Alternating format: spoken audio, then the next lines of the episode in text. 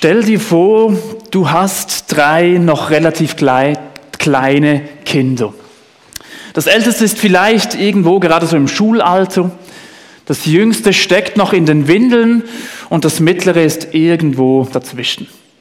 Und aus irgendwelchen Gründen oder aus welchen Gründen auch immer musst du oder müsst vielleicht auch ihr als Paar jetzt für einige Tage verreisen und könnt beim besten Willen eure drei Kinder einfach nicht mitnehmen. Was würdest du in so einer Situation tun? Klar, du könntest deine Kinder natürlich nicht alleine lassen, sie sind noch komplett hilfsbedürftig und die können nicht einmal einen Tag ähm, alleine auskommen, geschweige dann mehrere Tage. Ganz klar, du brauchst eine Person, die sich in dieser Zeit um deine Kinder kümmert. Meine Frau, Jessie und ich, wir haben auch drei Kinder in ungefähr diesem Alter. Und wenn wir uns überlegen, ja, wen bräuchten wir denn da? Wir können nicht einfach irgendeine Person nehmen. Im Idealfall ist das eine Person, die wir bereits sehr gut kennen. Und auch im Idealfall kennt diese Person auch unsere Kinder schon ziemlich gut. Wenn wir jetzt eine kleine Umfrage hier machen würden bei Eltern von Kindern, wer solche Personen sein könnten, ich vermute, viele Mamis und Papis würden jetzt sagen, ja, meine Eltern oder die Schwiegereltern, das wären genau solche Personen, denen würde ich mit gutem Gewissen, gutem Wissen meine Kinder anvertrauen. Weil sie vermutlich eben genau wissen, ja, wenn meine Eltern oder die Schwiegereltern auf die Kinder aufpassen, dann kümmern sie sich genauso gut um die Kinder, wie wenn ich mich selbst um die Kinder kümmern würde. Und kurz bevor man dann abreisen würde, gäbe es dann so eine Art Übergabegespräch. Eltern kennen das bestimmt. Mit möglichst vielen Details erklärt man zum Beispiel eben der Schwiegermutter, auf was man bei jedem Kind achten muss, damit es dann hoffentlich auch möglichst gut funktioniert. Ja, und warum macht man so ein Übergabegespräch? Nicht, weil wir den Eltern oder Schwiegereltern nicht vertrauen würden, nein, sonst würden wir das Kind ja vermutlich nicht abgeben. Dann eben gerade weil wir den Eltern oder Schwiegereltern vertrauen. Darum geben wir uns Mühe, ein gutes Übergabegespräch zu führen, damit sie wissen, auf was sie achten sollen. Das Motto der diesjährigen Allianzgebetswoche heißt Joy, damit meine Freude sie ganz erfüllt. Diese Aussage, also dieser Satz, damit meine Freude sie ganz erfüllt, finden wir in der Bibel im Johannesevangelium, und zwar Kapitel 17. Und zwar stammt dieser Satz eben auch aus so einer Art Übergabegespräch. Und zwar aus einem Gespräch, genauer genommen aus einem Gebet zwischen Jesus und seinem himmlischen Vater. Jesus betet hier bei diesem Gebet in dem Wissen, dass er eben auch schon ganz bald weggehen wird. Und in diesem Gebet macht er eigentlich nichts anderes, als seine Kinder, seine Freunde, seinem Vater anzuvertrauen. Das ganze Gebet, eben lesen kann man es in Johannes 17, das ist eines der letzten Dinge, die Jesus getan hat, bevor er kurz danach im Garten Gethsemane verhaftet worden ist. Und vielleicht kennst du die Geschichte von Jesus, dann weißt du, dass er nach dieser Verhaftung zum Tode verurteilt wurde und hingerichtet wurde. Ist es nicht erstaunlich und, und zutiefst berührend, dass Jesus, obwohl ihm bewusst war, was auf ihn zukommt, in einem seiner letzten Gebete für seine Freunde gebetet hat? Und wenn wir dieses ganze Gebet lesen, dann merken wir, dass er sich nichts mehr gewünscht hat, als dass seine Kinder, als dass seine Freunde, die, die Nachfolger von Jesus, nicht allein gelassen werden. Auch dann, wenn er nicht mehr auf dieser Welt ist. Lasst uns zwei Sätze, zwei Verse aus diesem Gebet von Jesus miteinander lesen, Verse 11 und 12. Das sagt Jesus, Bald bin ich nicht mehr in der Welt. Ich komme ja zu dir. Sie aber sind noch in der Welt. Vater, du heiliger Gott, der du mir deine Macht gegeben hast, die Macht deines Namens, bewahre sie durch diese Macht, damit sie eins sind wie wir. Solange ich bei ihnen war, habe ich sie durch die Macht bewahrt, die du mir gegeben hast.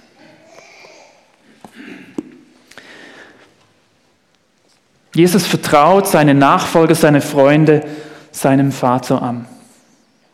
Diesem himmlischen Vater, den er sein ganzes Leben lang schon gekannt und geliebt hat. Und von dem er weiß, dass er sich in jeder Kleinigkeit um seine Freunde kümmern wird, genauso wie er das jetzt auch getan hat in den letzten Jahren. Klar, gell, die Sprache, die wir da vorhin gelesen haben in diesem Bibeltext, ist für uns heute etwas gewöhnungsbedürftig, aber das Gebet, das berührt mich sehr. Jesus sagt seinem Vater eigentlich mit meinen Worten, schau, bisher habe ich sie begleitet, diese Menschen. Bisher war ich mit ihnen unterwegs in den letzten drei oder vier Jahren. Und wenn ich jetzt gehe, dann, dann sollen sie bitte nicht alleine sein. Bitte kümmere du dich jetzt um sie. Spürt ihr, was diese Freunde Jesus wert waren? Ich finde es enorm beeindruckend, wie viel auch wir Jesus bedeuten müssen. In diesem Gebet betet Jesus für verschiedene Dinge. Wir können das gerne mal nachlesen. Heute Morgen möchte ich mich auf zwei möchte ich zwei Aspekte hervorheben. Wobei den ersten nur ganz kurz, aber der passt einfach so gut zu diesem Allianzgottesdienst. Darum soll das unbedingt vorkommen. Jesus betet nämlich, und das ist der erste Gedanke, um Einheit. In Vers 11 haben wir es vorhin gelesen, damit sie eins seien wie wir. Und in einem späteren Vers wird dann deutlich, dass er sowohl um Einheit untereinander, unter den Menschen, unter den Jesus-Nachfolgern gebetet hat, aber auch um Einheit mit Gott. Und ich finde es toll, dass unsere drei Gemeinden und alle, die da als Freunde dazugehören, seit vielen Jahren miteinander verbunden sind. Und eben heute feiern wir ein kleines Jubiläum, zehn Jahre Allianz Sektion Seeland. Wir feiern regelmäßig gemeinsam Gottesdienste. Und auch andere Projekte, andere Dinge hat man schon gemeinsam erlebt und Erlebnisse gemacht. Ich persönlich bin ja noch nicht so lange hier in dieser Region, aber kurz vor Jahresende durfte ich an der ersten Pastoren, Allianzpastoren-Treffen teilnehmen und das war so einfach gut und so wertvoll. Und ich wünsche mir, dass das auch in Zukunft so sein darf. Vielleicht für die nächsten zehn Jahre. Ein Bewusstsein, dass unsere Gemeinden dass meine Gemeinde nicht die einzige ist hier in dieser Region.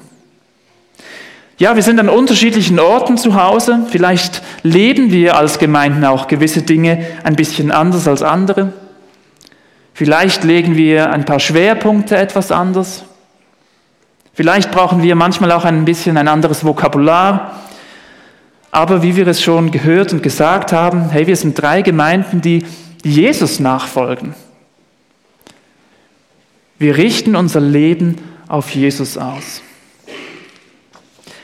Ich habe mal einen ganz simplen Vergleich gehört. Mir gefällt er ziemlich gut, auch wenn er irgendwo dann, wenn man es konsequent weiterdenkt, auch ziemlich herausfordernd sein kann. In diesem Vergleich wird dieses Thema, diese Einheit mit einem Dreieck verglichen. Und in diesem Dreieck steht hier oben dieser Punkt, diese Ecke für Gott. Und die unteren beiden Ecken stehen für einen Jesus-Nachfolger und einen anderen Jesus-Nachfolger. Oder wir können es auch erweitern für eine Gemeinde und für eine andere Gemeinde. Und in diesem Vergleich habe ich dann gelesen, je mehr sich diese beiden hier auf Gott ausrichten, logisch, desto näher kommen sie Gott und kommen sie auch einander. Ein ganz simpler Vergleich. Kann ganz schön herausfordernd sein, aber ich glaube, er trifft etwas sehr Wahres. Je mehr sich der Mensch auf Gott ausrichtet, desto näher kommt der Mensch auch einander. Und ich möchte mich persönlich dafür einsetzen, dass auch wir in dieser Region hier, wo wir leben und sind, ein gutes Miteinander haben dürfen. Eben eine Einheit mit Gott und eine Einheit miteinander. Kommen wir jetzt aber zum zweiten Aspekt aus dem Gebet von Jesus, das ich hier an diesem Morgen hervorheben möchte.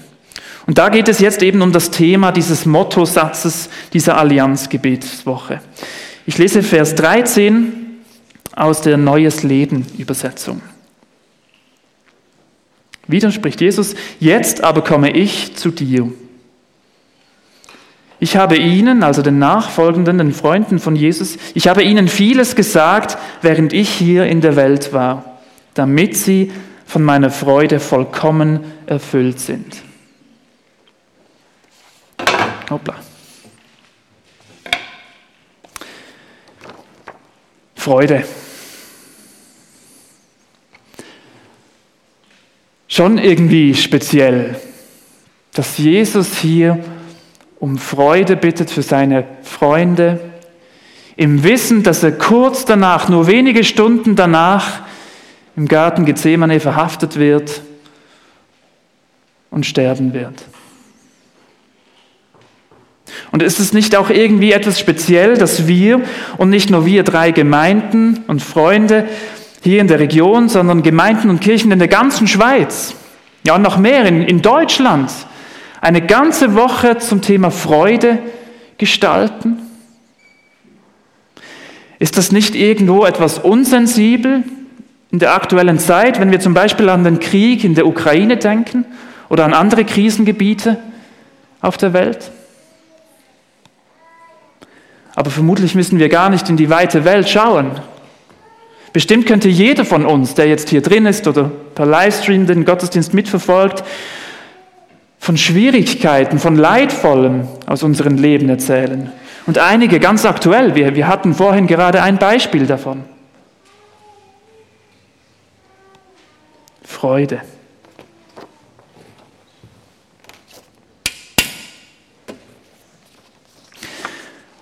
Wenn wir in die Bibel schauen, dann wird der Begriff Freude aber tatsächlich sehr groß geschrieben.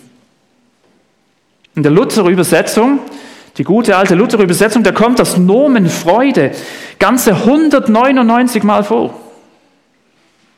Und wenn wir dann die Verbformen in allen verschiedenen Formen noch dazu nehmen, dann noch weitere 113 Mal.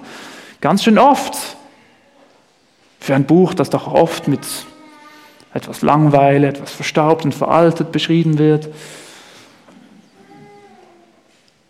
Auffällig ist, dass Freude in der Bibel aber nicht nur als Gefühlszustand von uns Menschen genannt wird, sondern häufig auch im Zusammenhang mit Gott. David hat es im Psalm 16 so ausgedrückt.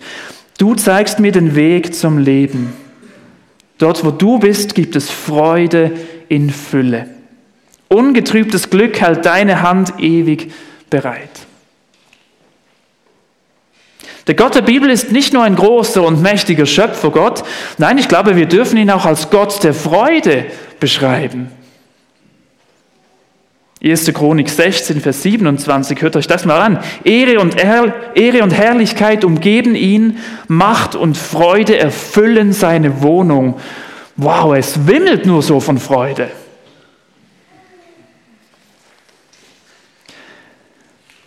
Aber die Bibel ist auch kein Märchenbuch, das uns einfach eine heile Welt vorspielen oder verkaufen, die Welt als heile Welt verkaufen will.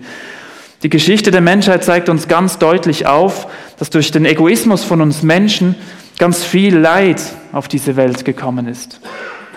Und viel von dieser Freude ist tatsächlich kaputt gegangen. Und genau diese Seite beschreibt uns die Bibel eben auch. Aber Gott hat seine Idee, seinen Wunsch, den hat er nie aufgegeben. Schon im Alten Testament wird das mehr als deutlich. Zephania 3, Vers 17, da steht, denn der Herr, dein Gott, ist bei dir, ein starker Heiland. Er wird sich über dich freuen und dir freundlich sein. Er wird dir vergeben in seiner Liebe und wird über dich mit Jauchzen fröhlich sein. Ja, und darum ist es auch nicht erstaunlich, dass das Thema Freude dann auch im Neuen Testament einen zentralen Platz hat. Vor wenigen Tagen haben wir Weihnachten gefeiert. Wisst ihr noch, wie die Weihnachtsgeschichte beginnt? Lukas 2, Vers 10. Siehe, ich bringe euch eine gute Nachricht. über die im ganzen Volk große Freude herrschen wird. Große Freude. Mitten in das dunkle und schwere und leidvolle Leben ist Jesus hineingekommen. Eine große Freude ist mit ihm auf diese Welt gekommen.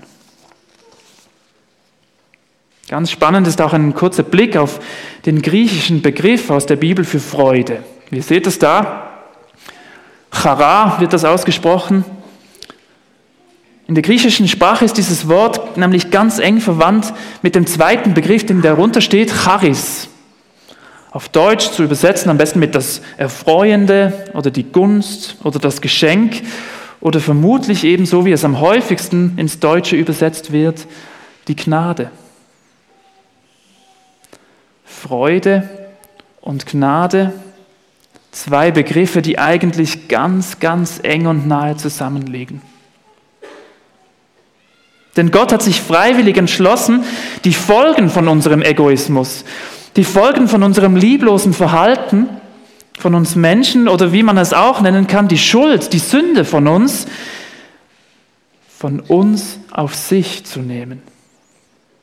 Und mit Jesus und mit seinem Kommen zu uns auf die Welt, mit seinem Leiden, mit seinem Sterben, mit seinem Tod am Kreuz und mit seiner Auferstehung hat er dem Leidvollen, hat er allem Leidvollen von dieser Welt, das auch heute noch Tag für Tag sichtbar ist, den Stachel gezogen. So beschreibt es die Bibel. Ja, wir spüren und sehen die Folgen noch immer. Aber es ist besiegt. Der Stachel ist gezogen.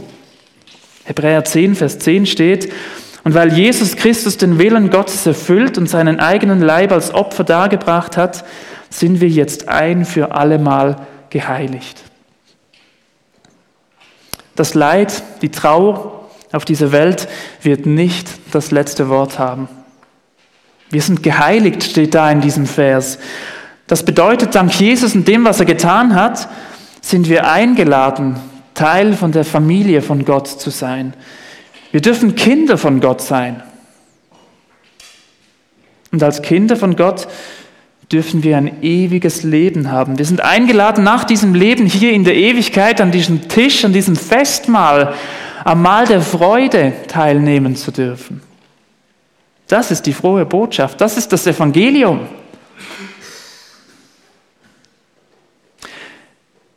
Jetzt stellt sich aber hier eine Frage. Wenn das das Evangelium ist, wenn das die frohe Botschaft ist, ist das dann eigentlich nichts anderes als ein Vertrösten auf ein zukünftiges, besseres Leben? Ist es eigentlich, wenn wir ehrlich sind, ein billiges Verschieben aller Lebensfreude auf ein, ein fernes Jenseits? Kommen wir noch einmal zurück zu diesem Begriff Freude. In der Bibel steht, dass Freude eine Frucht des Geistes ist. Galater 5 können wir das nachlesen. Ein Leben mit Jesus, ein Leben in der Nähe von Jesus lässt in uns diese Freude heranwachsen. Der Heilige Geist in uns lässt Freude wachsen. Und darum ist das eben nicht einfach nur ein billiges Vertrösten auf die Zeit nach diesem Leben hier, sondern schon im Hier und Heute erlebbar. Nicht in Vollendung, noch nicht in Vollendung hier auf dieser Welt. Wir leben immer noch mitten und auf dieser Welt und in dieser Welt. Und gerade in dem heutigen Predigtext, ihr erinnert euch, Johannes 17, da wird es auch ganz konkret, dass Jesus nicht dafür betet, uns aus dieser Welt hier herauszuholen oder uns irgendwie in eine Bubble zu setzen. Nein, ganz und gar nicht. Vers 15. Da sagt Jesus, ich bitte dich nicht, sie aus der Welt hinaus herauszunehmen, aber ich bitte dich, sie vor dem Bösen zu bewahren. Also wir sind mittendrin, auch heute noch. Aber so wie der Vater seinen Sohn in die Welt geschickt hat, wo ihm viel Leid und viel Trauer begegnet ist, so hat Jesus auch uns hier in unsere Seelandregion geschickt. Vers 18 sagt Jesus dann, so wie du mich in die Welt gesandt hast, habe ich auch sie in die Welt gesandt. Und ich glaube, hier haben wir eine, eine große Aufgabe und eine große Chance. Wir leben in einer Gesellschaft, in der Freude, Spaß und Genuss einen ganz, ganz großen Stellenwert haben. Einige sprechen davon, dass wir eine Freizeitgesellschaft sind und Gefühle der Trauer hier gar keinen Platz mehr haben. Man verdrängt es. Und tatsächlich Themen wie Sterben und Tod, Alter und Krankheit sind nach wie vor oft tabu. Auch wenn es manchmal vielleicht wie in einer Corona-Krise ein bisschen kurz aufbricht, aber doch dann sehr schnell wieder ins Altgewohnte zurückgehen kann. Ja, wir wollen doch das positive Leben genießen. Schweres möglichst von uns fernhalten. Und vielleicht haben wir wirklich hier im reichen und auch verwöhnten Europa tatsächlich ein bisschen verlernt, wie man mit nicht freudigen Momenten des Lebens leben und umgehen kann. In biblischen Texten finden wir ganz viele verschiedene Formen, wie die Menschen früher mit Trauer und Leid umgegangen sind. Wir lesen da von Klagegesängen, Trauertagen, Sackgewändern und so weiter. Es gäbe noch mehr anzuhängen. Vieles ist für uns heute total fremd.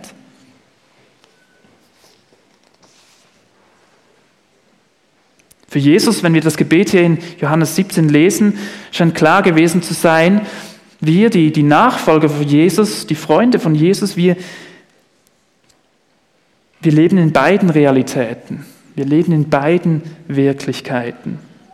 Noch leben wir auf dieser Welt, in der viel Ungutes passiert, wo es Trauer gibt. Aber wir dürfen auch in dieser Gewissheit leben, dass dieses Leidvolle, dieses, diese Trauer begrenzt ist. Weil Jesus nach seinem Sterben eben nicht tot geblieben ist, sondern weil er auferstanden ist. Dadurch ist klar geworden, der Tod hat nicht das letzte Wort, er ist begrenzt. Und damit ist auch die Zeit der Trauer und des Leides begrenzt. Im Blick auf Jesus und dass das Leben eben das letzte Wort hat, darum haben wir eine Möglichkeit, anders mit dem Leid dieser Welt umzugehen. Und darum fordert uns die Bibel auch auf, dass wir beide Lebensrealitäten wahrnehmen, nicht ausblenden und auch bewusst leben. Und genau das wünsche ich mir, dass, dass wir in unseren Gemeinden, an unseren Orten, wo auch immer wir zu Hause sind, Jesus-Nachfolger sind, die für Menschen da sein können, die traurig sind, die Schwieriges erleben. Die schwere Momente und Traurigkeit vielleicht sogar manchmal ohne Worte. Einfach mit aushalten. Und dann wünsche ich mir aber auch, dass wir Jesus-Nachfolger sind an unseren jeweiligen Orten, wo auch immer wir sind, die eine, die eine Hoffnung und eine Freude in Situationen, in schwierige Situationen hineinbringen dürfen. Und das ist nicht eine Freude, die wir irgendwie machen müssen, produzieren müssen aus uns heraus, ich glaube, dann wird es künstlich, dann wird es komisch und vermutlich auch ziemlich fehl am Platz, weil das dann einfach nur total oberflächlich ist. Nein, gemeint ist hier eine Freude, die eben von Gott selbst kommt, die der Heilige Geist in uns bewirkt und wachsen lässt. Zum Abschluss noch diese, nochmal die drei die wichtigsten Gedanken von dieser Predigt. Und vielleicht ist etwas dabei, worüber du noch etwas nachdenken willst, für dich oder mit jemand anderem noch gemeinsam. Das erste, Jesus betet für dich. Es ist ihm ein Herzensanliegen, dass du nicht allein gelassen wirst. Ist das nicht enorm beeindruckend? Was du und ich, was wir Jesus bedeuten? Das zweite, Jesus betet für Einheit. Denken wir nochmal an dieses Dreieck. Je mehr wir uns auf Gott ausrichten, auf, auf Gott hinleben, desto näher kommen wir auch einander. Vielleicht ja, könnte dieses einfache Dreieck, dieses, dieses einfache Beispiel ein, ein kleines Tool sein, um eine kleine Standortbestimmung zu machen. Ja, wie sieht mein Dreieck denn momentan aus? Wo stehe ich, wo andere, wo Gott? Und das Dritte, Jesus betet für Freude. Das Gebet von Jesus macht es ganz deutlich, wir leben in zwei Realitäten, in zwei Wirklichkeiten. In dieser Welt gibt es viel Traurigkeit, es gibt viel Schwieriges. und wir leben mittendrin. Aber wir leben eben auch in der Gewissheit, dass Jesus alles Nötige getan hat, damit am Ende dieses Lebens hier ein Leben in vollkommener Freude, dass wir das erleben dürfen. Und dieses Leben, diese Freude kann schon heute Realität sein. Der Heilige Geist möchte in uns diese Freude wachsen lassen. Das können und das müssen wir auch nicht aus uns heraus selbst tun. Nein, in diesem Gebet haben wir es gelesen. Jesus hat seinen Vater darum gebeten, dass er in uns diese Freude wachsen lassen möge. Lasst uns diese Freude immer wieder entdecken und lasst uns dieser Freude immer wieder Raum geben. Amen.